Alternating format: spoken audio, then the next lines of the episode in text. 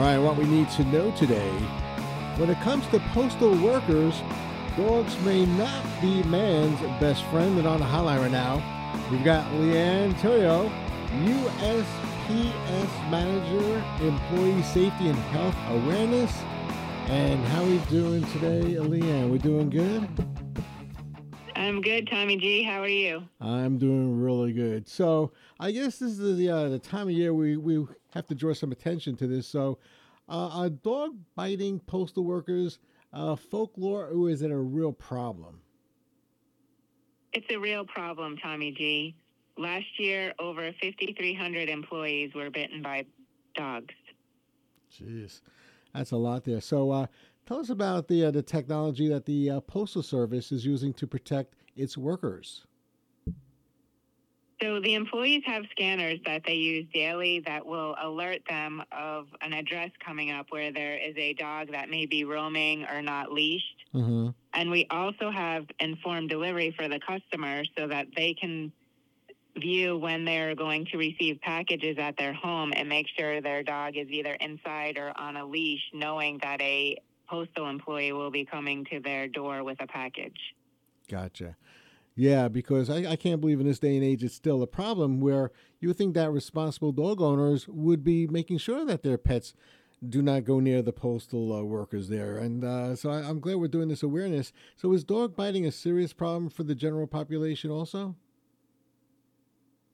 Um, we don't have statistics on that. I'm sure it is, but mm-hmm. our statistics are on the postal employees. Gotcha.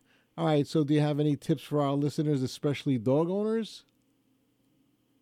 Yes, we encourage dog owners to make sure their dog behaves appropriately and that they train them and they know their voice and they have certain commands in case they have to call their dog from being loose.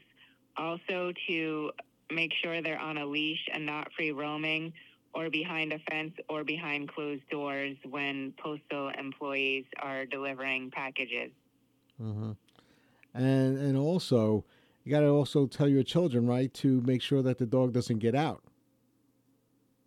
Correct. We do train our employees um, when they're at the door to hold their foot up so that the door doesn't come flying open in those instances that um, children or dogs can get out. Gotcha. Do, do the postal uh, workers do they have any other protection they can utilize if a dog does uh, dart out and start attacking them?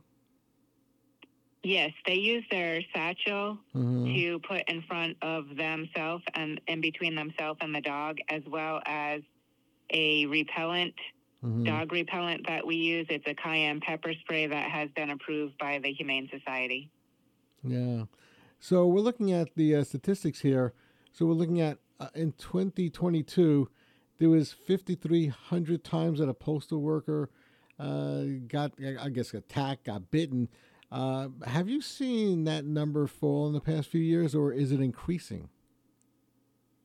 No, um, these past two years, um, it's been about the same, and mm-hmm. it's decreased from previous years. Mm-hmm. Um, but we have not been increasing since um, the technology and the awareness and the training, um, as well as the campaign that is currently going on June 4th through June 10th. Gotcha.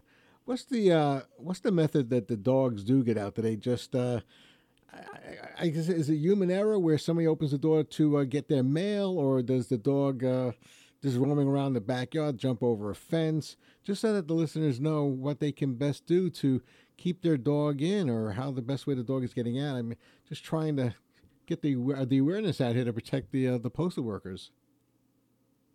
Yeah, all those things happen daily. So mm-hmm. the best thing to do is to keep your dog leashed. Um, make sure that they're inside, behind a closed door, or behind a fence, um, not in reach of where the employee, our U.S. Postal Service employee, will be delivering mail. Yeah, I think I should also make it a point there, and I want to ask about it. If uh, if a postal worker gets attacked, that homeowner they're they're responsible, right? obviously. Yes, they they can be responsible for um, the injuries as well as employee uniform as well as employee wages, um, mm-hmm. depending on the incident and what happens. Yeah, and the severity of the whole thing. Did you ever see any, any homeowners brought up on, say, a criminal charge that it was that reckless that uh, a big dog actually got out and did some serious damage? I would imagine that there, there, there's been times where postal workers have gotten seriously hurt. Um, yes, we've had some serious injuries. We don't have the statistics on uh, what's happened to the customer or mm-hmm. the size of the dog or anything. All dogs bite is yeah. what um, we make sure our employees know. Gotcha. All right. So, people listening right now, if they want to get more information on how best to protect their uh, their dogs and also to protect the postal workers, uh, where can they go to get more information? They can go to USPS.com and search National Dog Bite Awareness. We also have a blog Mhm. at USPS.com explaining our campaign um, this week. And you can also go on our social media outlets at hashtag Dog Bite Awareness. Gotcha. Been speaking with uh, Leeann Theriault, USPS Manager, Employee Safety and Health Awareness. Thank you so much for uh, helping us get the word out, and uh, we do want to protect our postal workers. And thanks a lot for joining us today with all this great information. Thank you for your time, Tommy G. Ah, it's my pleasure. Thank you.